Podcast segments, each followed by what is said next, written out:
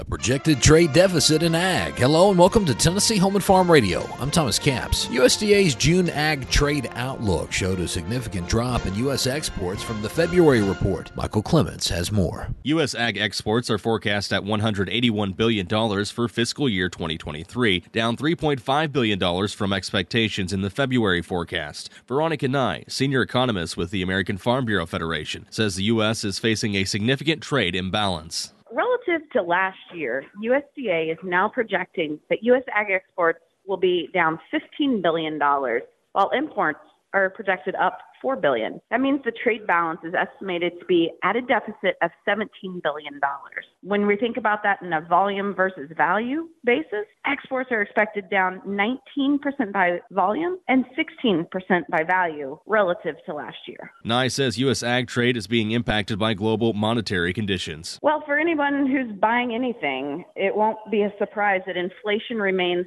on a slowing trend, but economic growth challenges are materializing as monetary conditions tighten tighten. World real GDP is projected to increase by only 2.8% in 2023. That's down from 3.4% last year. She says the impact of these economic challenges vary by commodity. When you look on the corn side, exports are expected down 26% by value, 27% by volume. Sorghum is down over two thirds by value, 68% by volume, 69%.